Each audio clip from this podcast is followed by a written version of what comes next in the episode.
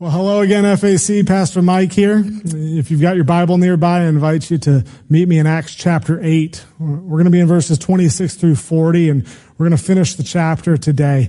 Uh, before I read that, though, a quick word of prayer for our time.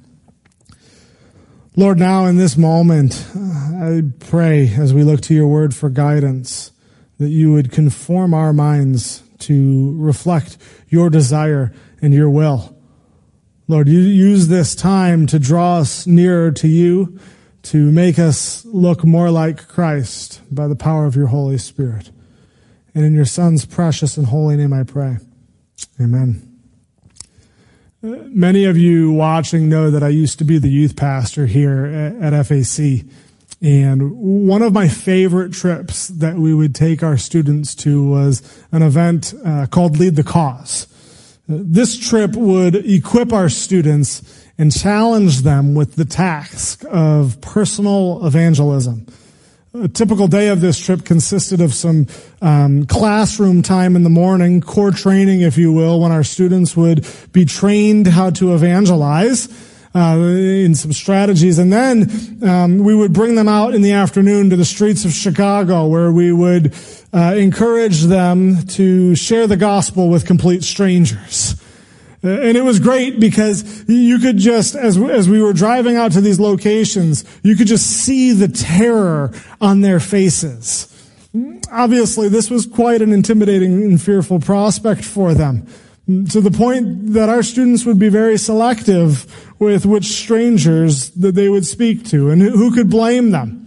Uh, on one occasion, there was a, uh, one of my girl students engaged in a conversation with a young woman who actually happened to already be a believer. And as the woman spoke, she actually encouraged my student, uh, explaining that she didn't have the courage to do anything like that. She was much too fearful to try what she was doing. And you know, at that point, the student had said, well, you know, I try to approach the people that look nice. I'm careful with who I go and talk to. And uh, the woman proceeded to point to a man sitting on a bench and basically said, yeah, I wouldn't go and talk to that guy because he looks pretty angry and unfriendly. Well, my student responded to that comment with laughter uh, because the angry, unfriendly looking man on the bench was me. I was probably just hungry. I don't know. For those students, though, who truly embraced this uh, exercise of personal evangelism, those faces of terror would often be transformed into faces of joy. It was one of the most rewarding experiences for me as a youth pastor to see students who are young in their faith lean into God's strength and assurance and embrace personal evangelism, embrace sharing the good news of Jesus Christ.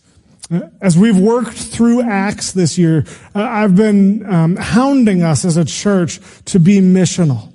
Uh, as a community, we, we want to embrace the role that FAC can play in God's great story of letting the world know who Jesus is. And since we have begun this journey in Acts since the beginning of the year, many members of the church have come up to me and they've said, Pastor Mike, I'm sold on this. I'm in. I want a part of this. I want to participate. I want to tell my friends and family about Jesus. I want to evangelize but I just don't know how. How do I do this? If you are sincere in your desire to evangelize, but you simply don't know how, this passage that we're about to read is an excellent story that you could use almost as a training guide. The story that we're about to read is unique because to this point in Acts, up until this point, We've only seen mass conversion come as a result of someone preaching to large crowds. Whereas this story is the very first instance of personal, one-on-one evangelism in the book of Acts. Uh, perhaps you've been tracking with us and you've been studying the first eight chapters with us and you're saying, how on earth can I do something like this? How can I preach uh, to the masses? Because God maybe hasn't given me the gift of communication or God hasn't given me the people that will actually listen to me in large crowds. Um, but as you read this passage, I hope it will hit closer to home for you. this one should be extremely practical for you. And so we're going to take a practical look. There's actually an evangelist named Michael Green who believes that the primary reason Luke includes this story of Philip and the Ethiopian was to teach and emphasize the value of personal one-on-one evangelism and to give guidelines on how it should be done. And so, what I'd like to do uh, with our time today is to walk through this story, explain what's happening in its context here, and then provide four principles for uh, that, that we can glean from this passage about evangelism. Four guiding characteristics, if you will, uh, of evangelism. And so let's look at the text together. Starting in verse 26, we will read through the end of the chapter. It says this. Now an angel of the Lord said to Philip, Rise and go toward the south to the road that goes from Jerusalem to Gaza. This is a desert place. And he rose and went. And there was an Ethiopian, a eunuch, a court official of Candace, queen of the Ethiopians, who was in charge of all her treasure. He had come to Jerusalem to worship and was returning, seated in his chariot, and he was reading the prophet Isaiah. And the Spirit said to Philip, Go over and join this chariot. So Philip ran to him and heard him reading Isaiah the prophet and asked, Do you understand what you are reading? And he said, How can I unless someone guides me? And he invited Philip to come up and sit with him. Now the passage of scripture that he was reading was this. Like a sheep, he was led to the slaughter, and like a lamb before its shearer is silent, so he opens not his mouth. In his humiliation, justice was denied him. Who can describe his generation? For his life is taken away from the earth. And the eunuch said to Philip, About whom, I ask you, does the prophet say this? About himself or about someone else? Then Philip opened his mouth, and beginning with scripture, he told him the good news about Jesus. And they were going along the road. Uh, as they were going along the road, they came to some water, and the eunuch said, See, here is water. What prevents me from being baptized?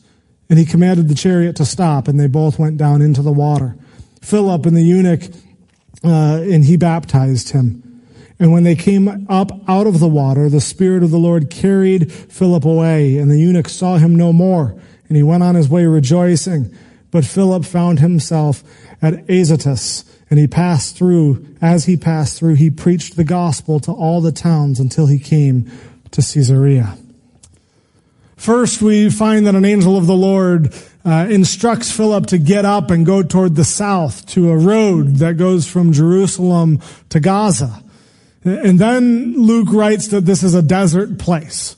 Now, that sentence that this is a desert place isn't actually describing the region, but more specifically, it's describing the road. The road is a desert place.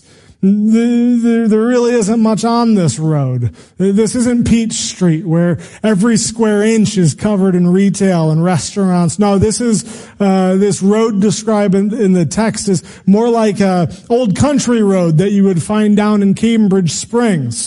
There's just not much going on there, right? And so read this in context and you can see that God is up to something very strange. Because the last time we saw Philip, He's actually in a Samaritan village, a very heavy populated area where people are coming to know Jesus left and right, right? His ministry is just hopping. And then all of a sudden, God calls Philip away from this thriving area to go down to a desolate road where you would even be f- fortunate to find people, let alone ministry opportunities. The skeptic would look at this and say, how odd is it that God would uh, take Philip from a thriving ministry to a desert place, to a rural road where he's not even going to find anybody? Um, this reminds me of a little bit of a history from First Alliance. If you're familiar with our history, you'll know that our church actually used to meet in uh, a building on West 11th Street, right in the middle of downtown Erie. Uh, we enjoyed ministry there for over 50 years. But then in the 70s, FAC moved to its current location on Zimmerly Road. At that time, this area uh, was a desolate place. There was nothing. It, this area was nothing but an empty field. Right? There, there was no Mill Creek Mall. There were no developed neighborhoods. There was nothing. It was a remote road. Now, I wasn't there at the time, but I would imagine that there'd be some naysayers who, who would say, why on earth would we move out of the city into the middle of a field? What kind of ministry is there? But as I've spoken to some faithful FAC attenders uh, who were there, the overall consensus is that our people were excited and they were full of faith that, that God would have uh, plenty of ministry prepared for us. And little did they know the amazing ministry that God had prepared in advance for FAC right here on Zimmerly Road. Um, their faith, our people's faith, uh, represented kind of what, how Philip approaches this, right? Without uh, even a question, Philip follows God's leading and gets up and goes. This is such an ambiguous call for Philip. There is no elaboration, right? There is no further instruction in the call. It's just get up and go to this old country road. Philip has no idea what to expect. He, he, he's being sent to a place with no people, but he still obeys God. He doesn't ask for clarification, no, full of faith. He just goes. But sure enough, in verse 27, we read that there was a man on the road. And that phrase, and there was, loses a little bit of emphasis in translation. You could actually replace and there was with the popular phrase, lo and behold, there was a man. The, the emphasis here is that Philip is surprised to see somebody is actually traveling down this desert road. There's this level of shock here. Philip isn't expecting to see anything, and to his surprise, there's somebody there. What seemed to be a deserted road devoid of any ministry work now, in God's sovereignty, presents an opportunity for Philip. And it comes in the form of an Ethiopian. This is the only place where this Ethiopian is mentioned in scripture, but from these verses alone, there's several things that we can uh, know about him, uh, given the details. Uh, first, we know that he was rich and that he was powerful uh, because he was a court official uh, in charge of the treasure of the queen of, Eth- of the Ethiopians. We also know that he was wealthy enough to own his own copy of the uh, prophet Isaiah, which would not have been easy to obtain in those times. Second, we know that he was some kind of adherent to Judaism. He's returning from Jerusalem and it specifically says in verse 27 that he's returning from Jerusalem where he worshiped. And not, not only that, he's reading Isaiah, a Jewish prophet. This means that he is either what we would call a diaspora Jew. Basically, he has a Jewish heritage uh, that uh, whose families were dispersed from Israel several several centuries prior, or this Ethiopian is what we would call a proselyte. A proselyte it would be a non-Jewish person who has converted to Judaism. This is the second thing we can know about this Ethiopian. And finally, the most obvious one of that is that this man was Ethiopian. He's from the country of Ethiopia. Now, this is not where modern day Ethiopia is. Uh, in ancient times, the region of Ethiopia is actually located in the central part of modern day Sudan, which is south of Egypt. Now this is significant because this Ethiopian, as one commentator puts it, is uh, a very strong representation of foreignness in a Jewish context. Ancient literature would actually um, regard Ethiopia as the edge of the known world. And so once again, let me draw your attention back to that famous verse that I've mentioned several times, Acts 1-8, when Jesus is commissioning his disciples. And what does he say to his disciples? He says, you will be my witnesses. Where? In Jerusalem and in all Judea and Samaria and to the end of the earth. If you're a disciple sitting under Jesus' teaching and sitting under his commissioning in that first century and somebody asks you to identify the end of the earth, One of the places that you would say is Ethiopia. If you're one of the disciples, you're saying Ethiopia is the, is the ends of, of the earth. We need to get the gospel to Ethiopia. And if you're one of the disciples at the time, you're thinking, well, that was easy. Mission accomplished, right? We've, we've evangelized successfully, uh, an Ethiopian. But how awesome is it to sit here 2,000 years later and recognize that our God's plan and our God's mission is far beyond what we can even fathom. That his reach and his desire to draw creation back to him is far greater and expands far uh, further and larger than we can even imagine. You see, for the disciples in their own human understanding of the world, around them, they would potentially believe that they've gone to the ends of the earth. But we know, reading this in hindsight, that God's plan is far grander and that the end of the earth is much more vast. This is a beautiful reminder for us to recognize the vastness of God's plan even beyond our own understanding. Yes, we do have a wider scope of what God had in mind than the disciples. But how much wider of a scope is there that we may not even be aware of in our own understanding of the world?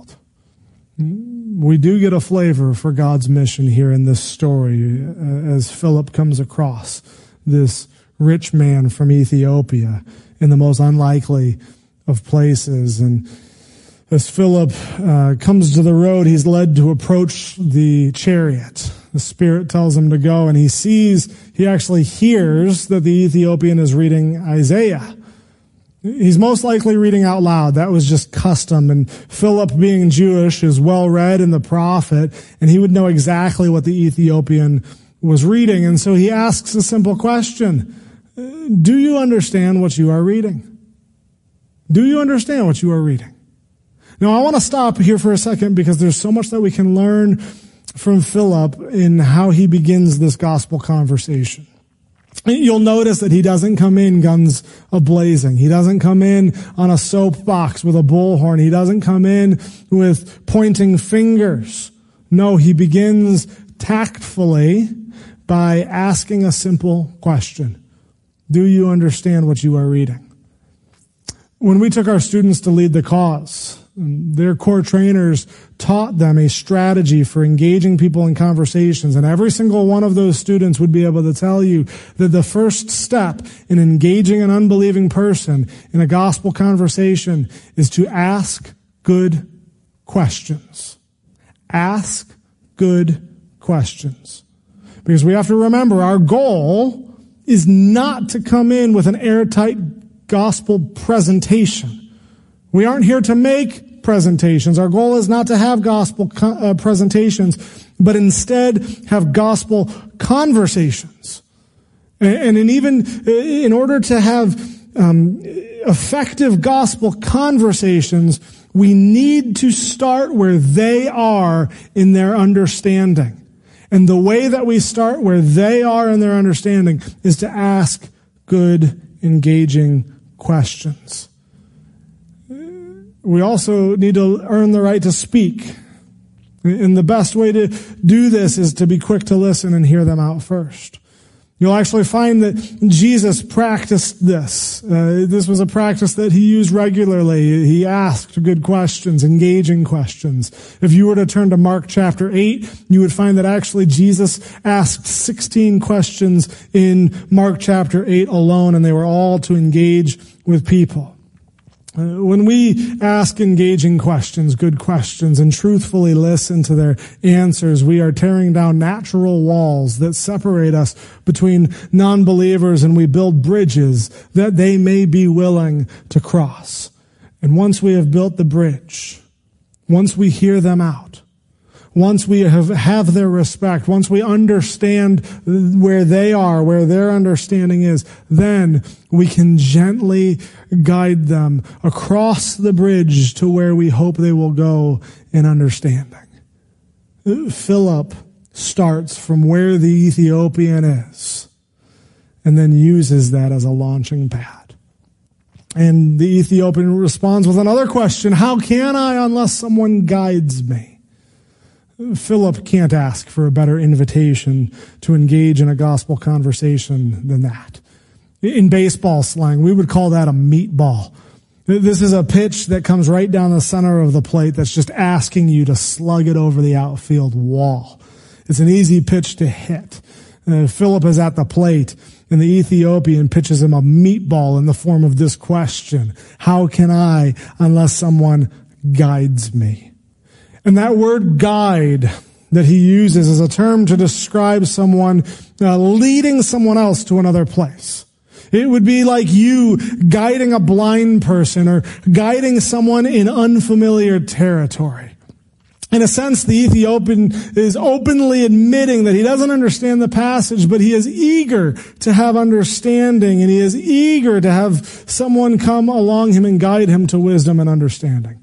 The Ethiopian does not want to live in ignorance. He truly has a heart to understand and receive. And so Philip guides him in the understanding of scripture and he explains that this passage from Isaiah is really pointing to Jesus.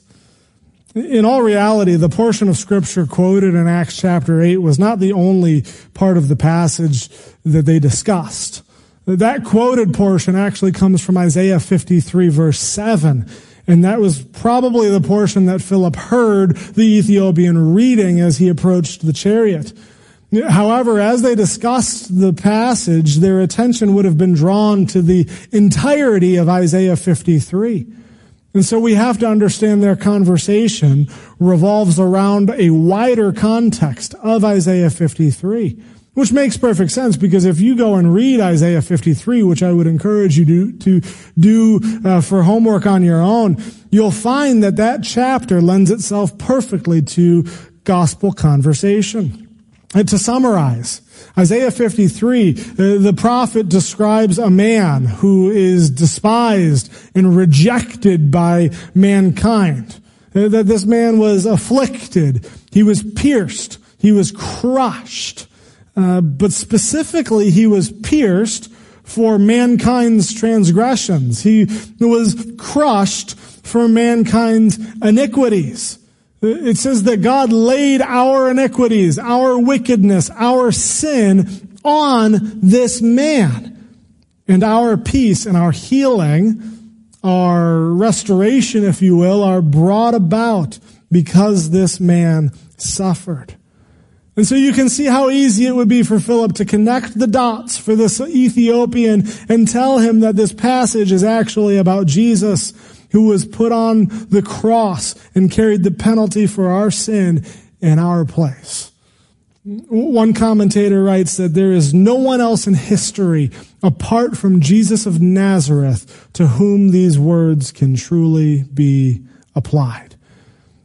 Through Philip's careful exposition of Isaiah 53 and his guidance, the Ethiopian believes and in true obedience pursues baptism. Now, as a side note, we could spend an entire sermon uh, looking at that topic, the subject of baptism. And one of these Sundays, I'll do it. But there is a quick lesson to learn here from the Ethiopian in regards to baptism.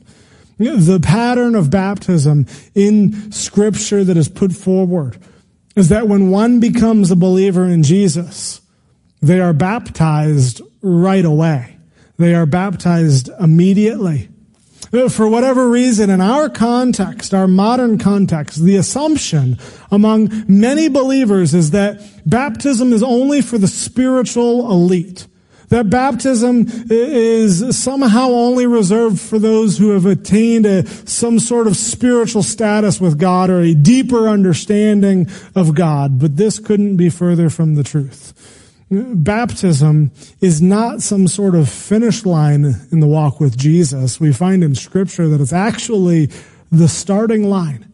That when you trust and believe in Jesus, you get baptized. So if you are a believer and have not been baptized yet, I have a serious question for you. And it's actually the same question that the Ethiopian asks in verse 36. What prevents you from being baptized? The Ethiopian understands the gospel. He sees water and he finds no good nor logical reason for why he shouldn't be baptized. So once again, I ask you, if you are a believer and have not taken this step of obedience, what prevents you from being baptized? It's a legitimate, legitimate question that I would encourage you to think about. After the Ethiopian is baptized, uh, Philip, we are told, is then led by the Spirit to proclaim the gospel elsewhere. That's the explanation of the story as a whole. It's pretty straightforward and easy to understand. And I see four principles in this passage that are foundational to personal evangelism. Uh, the first, we see that evangelism is always spirit led. The Holy Spirit's fingerprints uh, is um, over this entire passage. In verse 26, an angel of the Lord called Philip to go to this deserted road, which could be synonymous with the Spirit's leading. In verse 29, the Holy Spirit calls Philip over to the chariot. And finally, in verse 39 and 40, the Spirit comes and draws Philip away with the specific purpose of proclaiming the gospel in another region. Um, even in the last instance, when it says that the Spirit of the Lord carried Philip away, the emphasis is on the Spirit's forceful direction of Philip. Now, this may have been a supernatural event, but it could have also happened just by natural means. It doesn't really matter. The point is that in this moment, the Spirit seized Philip. He took hold of Philip and moved him to a new place. If I'm walking in public uh, with my family and I want my children to go a certain direction, I will take hold of them. I will grab their hands and guide them where I need them to go. Right? And depending on how good of listeners that they are on that particular day will determine how much force I need to use. Now, I am not afraid to haul my son over my shoulder if I need to get him to a certain place. And this is the picture that we get of the Spirit seizing Philip. When we desire and seek to evangelize, the Spirit will provide opportunities. He will provide what I call on ramps to gospel conversations. And we will never engage in such conversations unless we are attentively looking for the on ramps, unless we are sensitive to the leading of the Holy Spirit. I guarantee you that the Spirit will open doors for gospel conversations because it's in His very nature. It's in His very character to do so. Uh, but it's our responsibility to walk through that door, to take the on-ramp, which is the second principle, the second uh, foundational guideline I see or characteristic I see in this passage, and that personal evangelism relies on our obedience. Look at all the places that Philip is obedient to the Spirit. In verse 27, uh, Philip is instructed to go to the desert road. He gets up and goes. No questions asked. In verse 29, Philip is instructed to go to the chariot, and Philip not only approaches the chariot, but he actually runs to the chariot. He's enthusiastic to obey. I believe it would be a rather intimidating, uh, it would be intimidating to approach a wealthy foreign dignitary. Yet Philip obeys. We often miss out on witnessing opportunities because we are not obedient to the Spirit's leading. The summer of my freshman year of high school, I wrote a letter to a friend of mine and I told him about Jesus in that letter. And uh, with the letter, I included a gospel tract. It was, it was uh, called Knowing God Personally. And later on in that summer, I was going on a week long vacation with this friend of mine and his family, and I brought along a copy of that uh, gospel tract with me because I was I was determined to follow up on my letter uh, and tell my friend about Jesus in person. As I as I brought the gospel tract along, I, I I prayed constantly through the week for the Spirit to give me an on ramp. At one point during the trip, I picked up my book bag and the gospel tract fell out. And my friend saw it on the floor. And he said, Hey, didn't you, didn't you send me one of those? Talk about an on ramp. I wouldn't get a better opportunity than that. Yet I picked up the tract. I stuffed it back into my book bag. And I simply said, Yeah, I did. And then I said nothing more. That is a moment that has been etched into my mind ever since. And I live with a sense of conviction of my own disobedience. Follow the Spirit's leading and take the on ramp. I think at the time I didn't obey because I didn't feel as though I had a firm understanding of Scripture, that I didn't know the answers, which is the third principle I see in this passage. Uh, personal evangelism always has scriptural foundation. It is always rooted in Scripture. Now, this doesn't mean that you're going to open up the Bible or even quote the Bible word for word every time you witness to somebody, but it does mean that the words of your mouth must be grounded in Scripture, must be based on the Bible. Uh, that the ideas we convey must spring from Scripture. In verse 35, it specifically says that when Philip opened his mouth, he began with Scripture. Specifically, Isaiah 53. His entire witness here is based on scriptural truth. Even Jesus, when teaching people about himself, would teach himself from the Old Testament scriptures. Look to Luke chapter 24 on the road to Emmaus. Uh, Luke, uh, Jesus is walking and speaking with two people, and during the walk, uh, in verse 27, Jesus says, uh, or sorry, um, Luke writes, beginning with Moses and all the prophets, Jesus interpreted to them in all the scriptures the things concerning himself. Jesus taught from scripture. We cannot discredit the centrality of God's word in everything we do, including evangelism. And the wonderful thing about grounding our gospel conversations in scripture is that every page of scripture really points to one man and that man is Jesus, which brings us to this final principle, the final characteristic of evangelism. Evangelism always gets to Jesus. Jesus is the final destination that we should strive for in our conversations with unbelievers. Once again in verse 35, then Philip opened his mouth and beginning with scripture, he told him the good news about Jesus.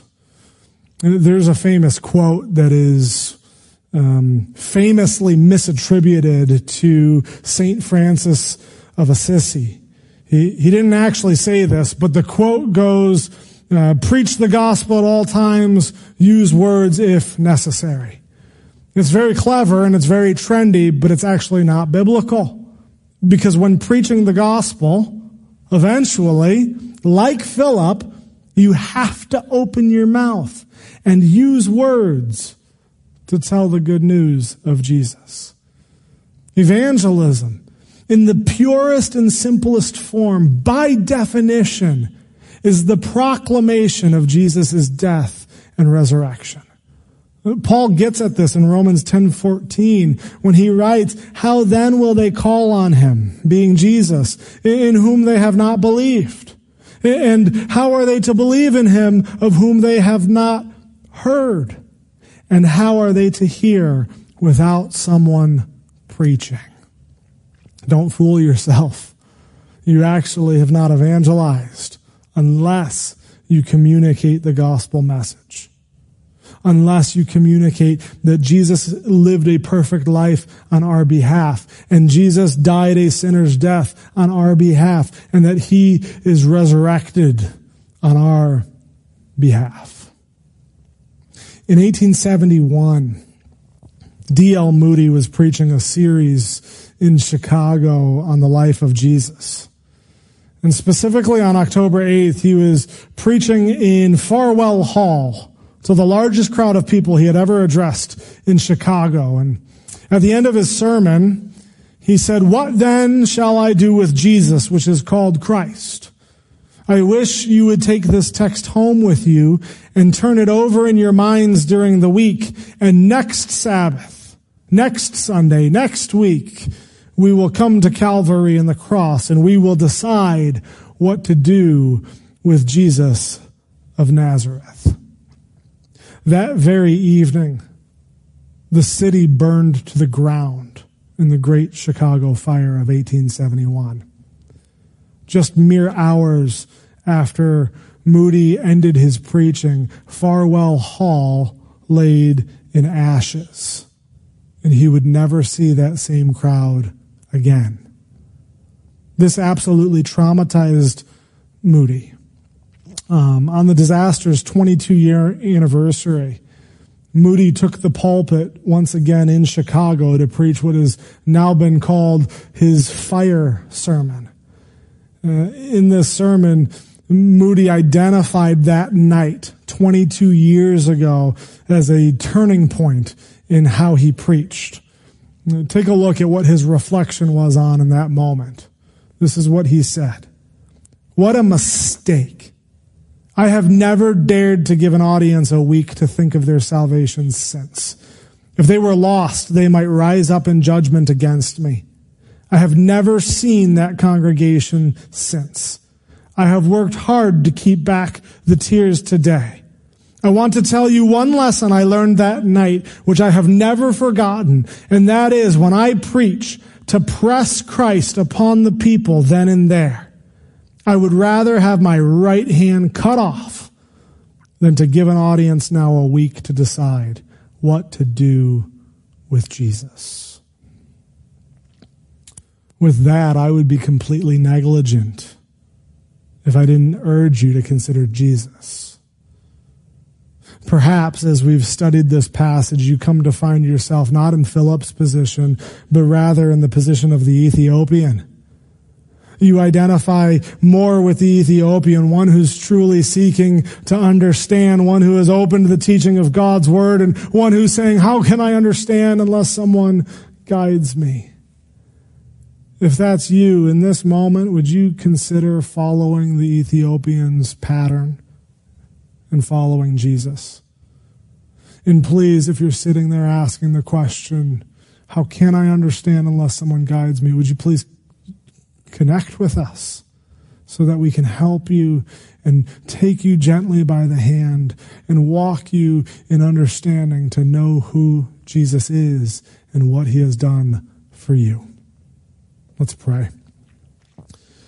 Father, I would ask that you would instill a passion in our hearts to see the lost be found through the grace of Jesus and the power of the Holy Spirit.